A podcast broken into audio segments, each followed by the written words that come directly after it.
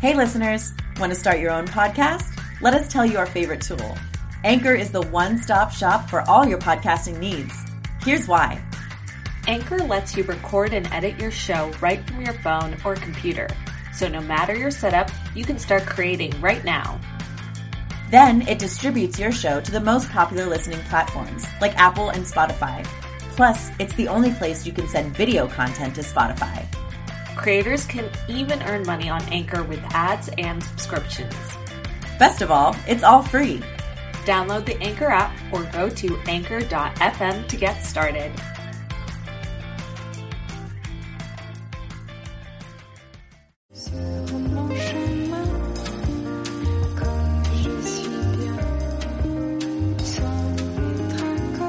You are now listening to FemRegard podcast with Tessa Markle And Carolina Alvarez. Mmm, Femme. Welcome back, Fem Fam, to our official beginning of season six. Woo! Um, I know it doesn't make a big difference to you guys as listeners because you know we're doing it weekly, so there's no stopping and starting for seasons. But for us, this means we've officially been going for five full seasons. That's over 50 episodes. So thank you, thank you, thank you for all of your support because it absolutely means the world to us. And we couldn't do this without you guys, especially our new patrons. And if you don't know what that means, check out our post about Patreon. Just visit patreon.com slash femregard and you can help us by donating. But all of that said, I'm more excited to get into our first guest this season. We have here Dr. Nidhi Gupta. And Carolina, how did we first find her? Do you remember? Um, yes, we got a DM from the documentary that she's working on their Instagram account mm-hmm. for Start, Stop, Repeat. And yes. I think we've also just been connected with Raindance UK, which you guys should check out. They have amazing resources and amazing community to connect with. So I think that just all kind of brought us together because we've both been on the Raindance lives. And yeah, so we got a, a message and I just thought it was um, the perfect uh, documentary to to highlight and yeah. hear about. And it's because it's a documentary on covid-19 and i really like that they're focusing and we'll have nidhi speak more to it in a minute but i love that it's focusing on the positive outcomes of the pandemic and messages such as wanting to see the real change out of the world and what we can learn from it and then on top of that um, the the director producer ms. Nidhi gupta she's just she's a doctor working the front lines herself on the national health service in london. So this is someone who's been at the front lines at the head of it and knows really what's going on. So I, I, yeah, I was like, well, yeah, of course we have to have her on and, and hear about this. I like how you said, I know what I'm talking about, as if I understand any of it. I'm not sure that's good. just as saying, yeah, knowing and understanding are two very different aspects. but you're there, you're seeing like, you know, the causes and effects. And, and, and then also on top of it, you are a COVID su- survivor. So you're someone who's, who's went through it, been through it and came out of it alive. And thank God we're glad to have you here, especially. Thank you. Well, thank you so much for having me on. It's an absolute pleasure to be on. And I'm glad that you're both safe as well. Oh, yes, yes, we are. Thank God. We count our, our blessings. Um, so let's hear. I, am just curious, right off the bat, what came first, the the doctor or the filmmaker? oh, doctor. Do- doctor definitely came first. Um, it never really occurred to me at school or at university to be a filmmaker as a career, but looking back, I was writing rubbish, of course, at the age of like 11, 12. And kind of as a 15 year old, while all my class peers were into New Kids on the Block, which gives you an indication of my age. Um, and uh, I was really into films, like absolutely, totally into film. And, um, but I went, I did my undergraduate degree in biochemistry and then went to medical school. Um, and then, but within about two, three months of me graduating medical school, I was doing my first writing course, mm. kind of my first weekend writing course. And I say I was, um, I was, I, I, in retrospect, I was a hobbyist for about 10 years, kind of just at the weekends. Um, okay, working very much it. focusing on my medical career, but kind of, mm-hmm. you know, just hanging out, being in a, a kind of like a runner on short film sets and stuff. Mm. And then around 2012, 2013, um, so I spent a year living and working in Papua New Guinea, uh, which is a whole other thing. Um, but uh, I basically I was about three years away from finishing my training as a doctor. Uh, so um, for US listeners, I'm a attending, but um, we take about eight to ten years to become an attending in the UK. And I mm. know in the US, I think it's about four or five years. I think it is from graduation. Right, yeah. Yeah so we take about twice as long because uh, we do a lot more general other things uh, mm-hmm. um, as well as our specialty.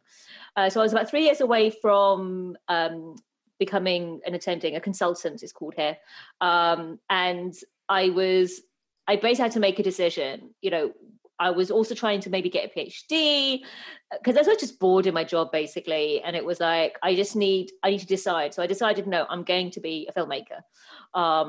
And my plan was initially to actually leave medicine after I finished my training mm. um, and be a filmmaker wow. full time. But then, um, kind of paying bills and the need to earn money um but also just put in I mean. yeah that tiny thing you know putting food on my table yeah. putting a roof over my head who needs that um so kind of the need for that kind of kept me in but then i found a true a filmmaker y'all a true filmmaker well i found a hospital about two and a half years ago that actually supported my filmmaking in that um because I started out in short films, uh, writing short films and producing them.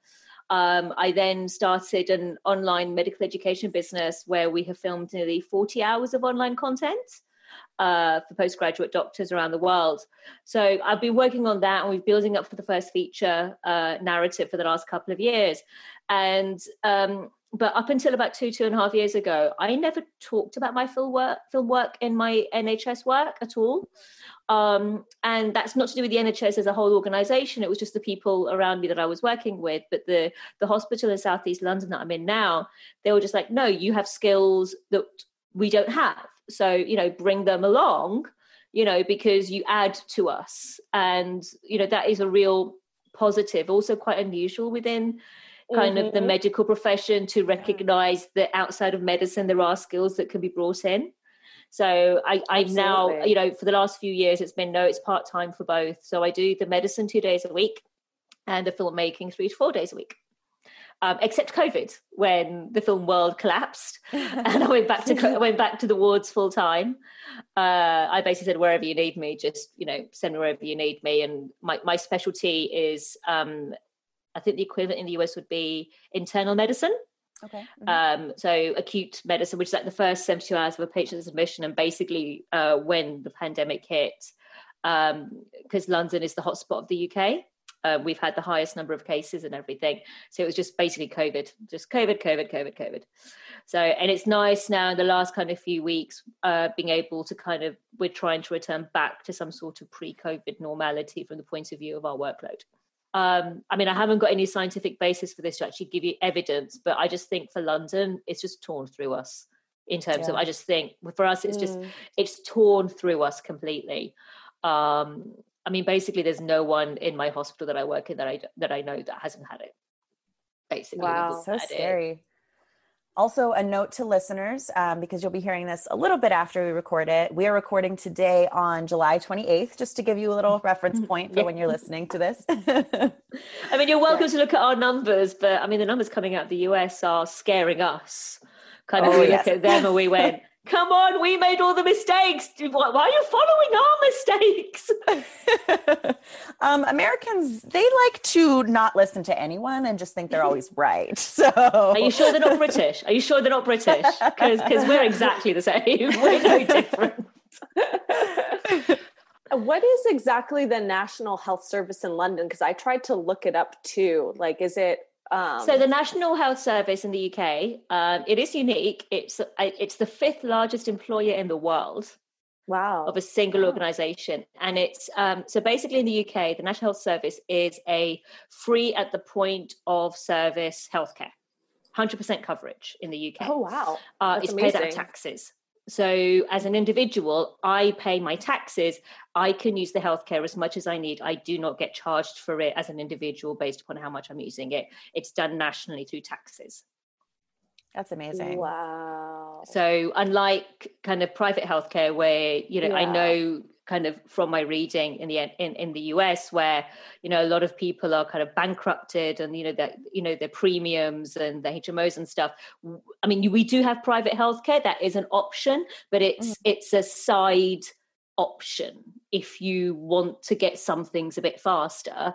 You know but the nhs is no everyone gets 100% national health coverage for whatever your needs are Okay. That's awesome. That's something um, a lot of us are aspiring to have in this country, but a lot of other people are very against. What's your your day to day working there? Like a an average day. in terms of my day to day so because i do two days a week i'm actually going in tomorrow um, so i work in admission avoidance so basically my the department i work in is about trying to prevent admissions to hospital um, and so we do next day diagnostics like ct scans and investigations um, and we, we do um, kind of daily treatments things like intravenous antibiotics but you go home so Mhm. um, it's a case of well, if I'm going to give you one dose of antibiotic in 24 hours, why do you need to sit in hospital and wait for the next 24 hours? right. You can go home, come back in the next day to us, and then we'll give you another dose. And so the whole idea is that we give the equivalent of inpatient treatment, but on an outpatient basis. The idea being that the less people in hospital, less likelihood of, of complications, side effects, getting out of infections. Plus, also, um, you know, it's you know, we are a finite system. There is no, you know, Mhm. finite resources. Mhm. There's no nothing with infinite resources. So it's about how we manage those constrained resources, you know, that maximizes patient uh, care. So I really want to get into start, stop, repeat. Yeah. Um, How, you know, how did you decide like, this is i need to share this with people i need to really you know Yeah. make this project and take Uh, time away from everything else you're doing i'm sure this is the busiest you've probably ever been well, well, actually, my my my my my, my Twitter handle is busy doctor, so it is actually I am the busy doctor. Uh, so, uh, kind of, you know, when you say never say never, and then I was saying I never want to be a director. I'm a producer. I'm a writer, and I'm going to focus on that. And um, so, what happened when COVID hit? The film world collapsed. You know, all shut, um, Mm. production shut down. And as I said, I went back to the COVID wards, and because of where we are in London, we uh, we got it weeks before the rest of the UK, and so we was, you know, uh, we knew in February, early March, okay, Black and Asians are getting it worse. They're dying more, you know, uh, you know, all those things which it's taken months for the kind of, you know, for the powers that be to go, oh yes, we've looked at the data and Black and Asians get it worse. Yeah, we know that. Like I could have told you that at the end of February. Like we could have all told you that um so we were seeing it and just the devastation because in london we have high immigrant populations people who are from low socioeconomic backgrounds who don't have as good a health. You know they don't le- live in nice leafy suburban big houses with gardens. You know Mhm. they live in uh, blocks of flats apartments sorry small apartments and stuff you know crammed in and you know trying to get on the underground the metro you know uh, everyone crammed in like sardines and stuff you know it just spread like wildfire. And so i got covid and i ended up in hospital myself for a week um, and i mean it's been about three months since i came out of hospital and i'm still recovering. I don't say i'm i'm recovered i say i'm recovering. Um, I, So it was around like March that you got yeah, it? Yeah, I got it at the end of March okay. to April is when I got it because March and April was when I was in working in the hospital. And did they say I was there every day? Basically, it was just being in my face, bam, bam, bam, Of in my face every day. Um, and like, there's only so much the body can take. I mean, I I, I hike my mountains. I've literally climbed mountains, and I hike 100 miles in a week. It's not like I'm an unhealthy person. Uh, I just think a combination of my genetics and just the fact that I just got so exposed every day for weeks on then just overwhelmed my system. And kind of as I came out and literally sitting on my sofa, not able to move, you know, I was struggling to walk across the room. Um, and I was just reading about previous pandemics because one of my specialist interest areas in my in my medical work is tropical and infectious diseases, and we knew that you know there's been kind of there was you know everyone talked about when is the next pandemic it's going to happen not if but when not if but when but I realized I'd never actually learned about previous pandemics. You know, I've never actually attended a lecture or read a book about previous mm-hmm. pandemics. And I was reading about it and just the parallels to today just made me so angry because so the last great pandemic was 1918 at the end of the second first world war sorry and you know there were debates about face masks there it was a it was a german austrian bioweapon you know uh, they tried to do social distancing there wasn't any treatment there wasn't any vaccine you know and i'm just like I'm sorry, am I reading about 100 years ago? am I reading about today? Like nothing has changed. And you read all the papers,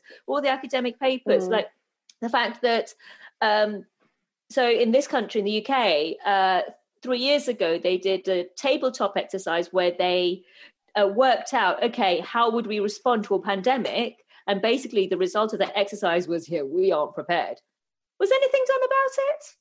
about the fact that we weren't prepared and they said yeah we ain't prepared and we apparently in the uk used to have a reputation of being one of the most prepared countries in the world for pandemics poof out the window Yeah, just but also the, the positive sides of what happened so things like in the in the spanish flu it was a catalyst because people saw the inequalities it highlighted inequalities in society the the way because like for example gandhi in india he was victimized because he sat in a third class train carriage because of the Spanish uh, flu laws um, of the British mm. Empire. And that solidified his fight against the British to get them out of India. You know, it led to mm. uprisings against the Japanese Empire in Korea. You know, the, the 1st of March 1919 uprisings. In Egypt, women uh, marched against, against the British Empire because of the Spanish flu. In the UK, two female gay doctors who before the first world war had, were even, weren't even allowed to work in hospitals like they weren't allowed to work in hospitals mm. louisa garrett anderson and her partner flora murray and when the spanish flu came they weren't allowed to close their clinic because they were so essential so they went from yeah we don't need you to you can't leave you know there was a mm-hmm. there was a doctor oh uh, kathleen lynn in ireland who was a sinn féin activist who was released from prison to work on Spanish flu, to work with patients with Spanish flu. And she set up the first children's hospital in Ireland. And she was a freedom activist. So many positive things came out because mm-hmm. because it really highlighted the issues of the day that people weren't kind of being, you know, from like the first world at the time of the first world war you know they weren't distracted they're like actually mm. focused on things there's um from Louisiana, there was a quote from a survivor of the Spanish flu in 1974 from a, um, an African American gentleman. And I'm going to misquote it because I haven't got it in front of me, but he basically said if white and black or he called it colored folk, um, you know, worked together the way they did in the Spanish flu, things would be better. And he said that in 1974, 10 years after the Civil Rights Act. You know, you know that it, it, you can't you know it's there are so many parallels people aren't being distracted from the everyday and if you know we can learn from past pandemics if we can learn you know the positive aspects then hopefully it's not just a flash in the pan. It's not just oh mm. yeah we'll think about it you know we'll do some token gestures. It's about what can we learn from past pandemics that means we can have some sort of positive future. I mean things like social distancing and masks and you know, they came out of plagues. That they came out of the plague pandemic. You know, we are literally using the same method to reduce the spread of a disease that they've been using for hundreds of years. The thing is, is that what's interesting is because the Spanish flu. I mean, oh, by the way, do you know why it's called Spanish flu? No, I did some little snooping and I want to talk about that. The Spanish flu epidemic of 1918 didn't originate from Spain, but was thought so because they were the only country who were who was free to release the information and press about it. Mm. And um, because they because they, they, were neutral, they were neutral in World War One, so they were the only country with the free press. So, what do you? How do you feel about like the the yeah the how press is involved today because again you're a doctor you're front in the front lines and is that also why you want to create this documentary i want to bring it back to yeah that. yeah yeah, absolutely i mean it, it, you know I, I, mentioned it earlier which was you know there were theories that um you know the um Spanish flu was a bioweapon made by the German Austro- Austrian Empire. You know how different. Oh, we love our conspiracies, Exactly. don't we? You know, everyone um, does. People were giving vaccines to what we don't know because it wasn't to influenza. You know, there wasn't a vaccine that existed to influenza at that point.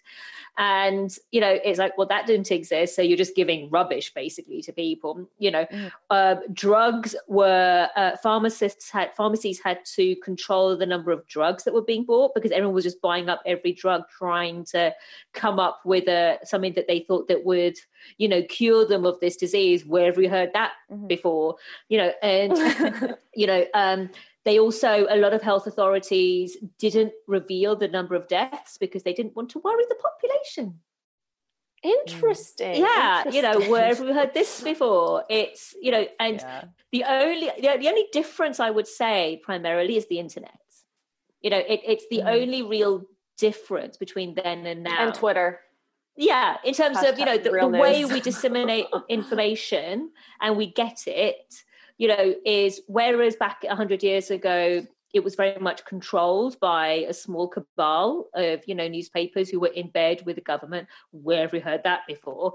Um, Mhm. you know now it's that is still true in terms of mainstream media but in terms of there are all these other outlets that you can consume information and find out what's happening in brazil in india in australia you know in Mhm. south africa you don't need to you know um, wait for you know whatever kind of you know the, the government and and the mainstream media decide you need to know um, the Mhm. difficulty with that is of course at the moment of course we've got these bubbles people live in their own online bubbles and you know they share conspiracy theories and anti-vaxxers vaxxers, all that kind of business and you know uh, the amount of rubbish i've seen just you know somebody you know friends who are not medis- medical going is this true? I'm like what the drinking hot water will stop you getting covid? No it like, no. What? What? And just all these ridiculous so it, it's it's you know like everything is a double-edged sword. You get more information but you know in this era of fake news we don't know how much of it is actually true information in the in the uk we've opened up mostly now. And um i get in terms of the longer term issues that poverty kills. So people have not been able to earn money have not been able to go to work. They've lost their jobs and poverty does kill. We've had Mhm. higher rates of domestic abuse and you know child abuse and neglect and you know the, the suicide rate has gone up. And so the, the balance of you know you're trying to say okay yeah we're trying to save people now but are, are we just saving those deaths for later? Um, there's also with our healthcare service the fact that because it was such an effective message of stay home protect the nhs save lives um, that people with non-covid symptoms sat at home for longer than they should have done and didn't come into hospital with their heart attacks and their strokes. And we've got this big kind of mountain that we are starting to have to try and claw back from is all these people who have their longer term these other conditions who haven't sought medical attention early enough and so they're going to mm. have a higher rate of mortality and, and morbidity and complications from the fact that they didn't get treatment early enough. And it's a case of our system our, our our society is not robust enough to deal with it. We haven't created a society an infrastructure that means that when these things hit we can withstand them and it not co- completely collapse our country but whereas you look at Mhm. places like new zealand like south korea like taiwan where they've smashed the, the virus they've hardly had any cases but also their economies have not been destroyed the estimated global this was from four or five years ago a paper the estimated global kind of economic fallout from any pandemic was estimated at 490 billion dollars. Why was that not listened to? I wish it was conspiracy but no it's the conspiracy of incompetence. Pandemics are inevitable. This wasn't the first. It won't be the last. Um, but it's up to us how we go from here in that we can choose to forget about it try and return back to the old normal or whatever the new normal is but you know the old normal wasn't that great for a lot of people like there was mm. a lot of people for whom normal wasn't a great time. It wasn't like, you know, a land of milk and honey where, you know, money trees and stuff. You know, it, it was actually a pretty horrible place.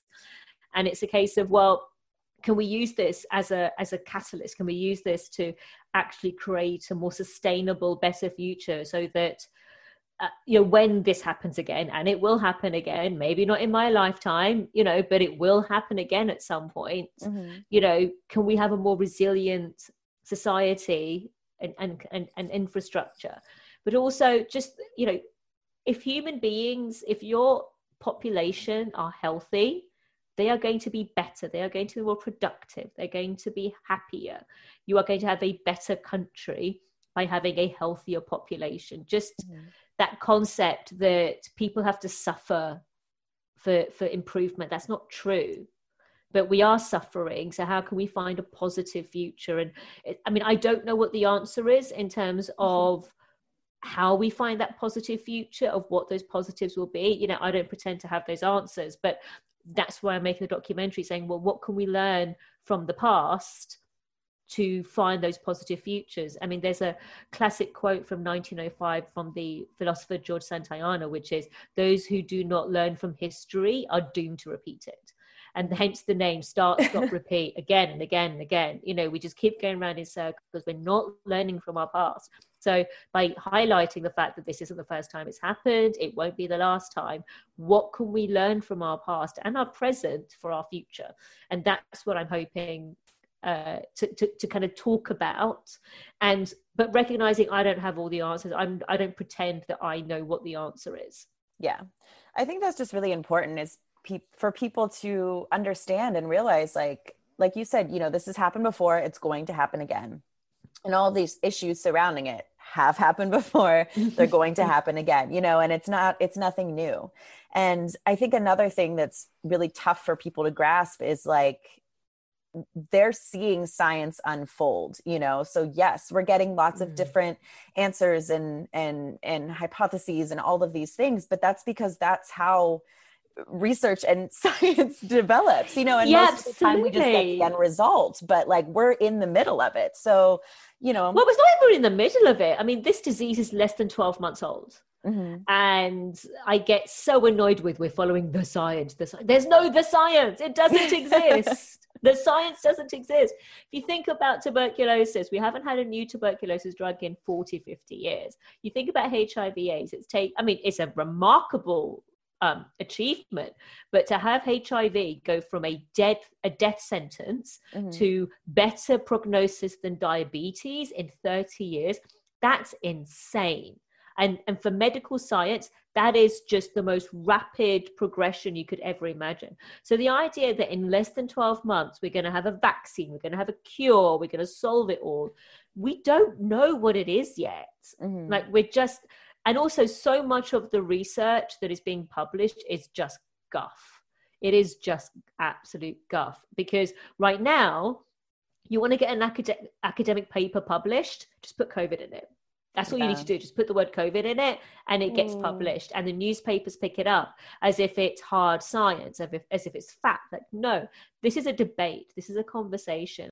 Um, what would you say are then good resources for um, people to follow and and and you know you know be mindful of and and to to then have like continue that conversation without like judging it um yeah like hardcore um, facts and stuff. So the WHO website is an amazing resource. Uh, they have daily fact sheets, which are for the layperson and not just for doctors and nurses, healthcare workers. They're for anyone.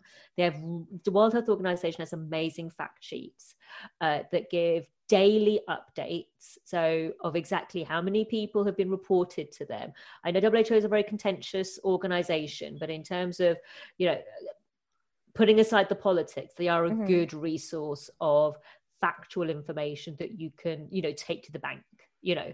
They will not publish false information you know. Okay, so whatever they're getting and they're giving to you you can you can you know that is factual. And if you i mean i've actually worked at the world health organization. I did a world internship there a while you know uh, uh, um, back in the day. So you know I, I, know how they work. So you know whatever That's their awesome. issues good or bad but they are really good resources. And there's a lot of academic researchers on twitter on instagram on on you know who are publishing who are giving information. They're giving a lot of information.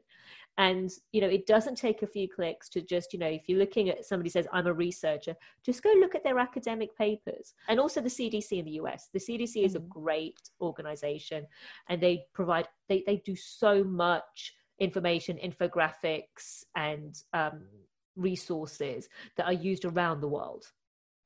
It's amazing. Thank Excellent. you. Excellent. Yeah no thank you for sharing that and i want our listeners too to be able to I mean, obviously watch your film, but follow the journey of the film and your journey as yeah. a filmmaker, as a doctor. So if you want to share um, how our listeners can find you and find that your specific film yeah. and all of that. Yeah. So, uh, oh, actually, as of today, 28th of July, our teaser trailer dropped, which oh, we've been working on for the last few weeks. Oh so that gosh, dropped today. Uh, so if you go to greenlit.fund, because we're doing a crowdfunding campaign, uh, so green is in the color green, greenlit.fund, and you just look for start, stop, repeat. On there is our teaser trailer. Um, and yeah if anyone is able to donate i know everyone's struggling at the moment so kind of we're very careful about what we're asking people but we're saying if you can donate the equivalent of a coffee mm-hmm. basically mm-hmm. essentially um, but also i'm out on twitter uh, at busy doctor uh, and we are on instagram at start stop repeat um, so yeah if you go to any of them you'll find all the links to everywhere else um, so yes, I, I, I post. I try to keep. I try to keep my anger just a little bit cut because otherwise I'll just be like all the time. So I do try it. I mean, so do I, and I don't have a documentary out about this. So. Yeah. well, I mean, I've got so many books I'm reading at the moment. Like my shelf is just full now of books about pandemics. It's like, yeah. you know, everyone's talking about, well, what are you doing to relax? I'm like reading books about pandemics. so that's a very relaxing thing for me to be doing. It's like, but this is my research. I need to do this research. absolutely. No, absolutely. Well, thank you so much, Nidhi, for coming on today and like so much knowledge today. That was so helpful. I mean, like honestly, just for us to know right now today, but for our listeners in uh, two weeks, I believe is when this is going to be released. Just, you know, because I mean, not a lot's going to change in two weeks. I think we can all agree on that. But it's just, it's so helpful to hear it from someone who actually knows what's going on, who, you know, first of all is educated in the, that world, you know, but also has actually been there. You've had it. You've been working on the front lines with it, doing this documentary on it. Like, you're the person to talk to about this, you know. Thank so you. thank you so so much.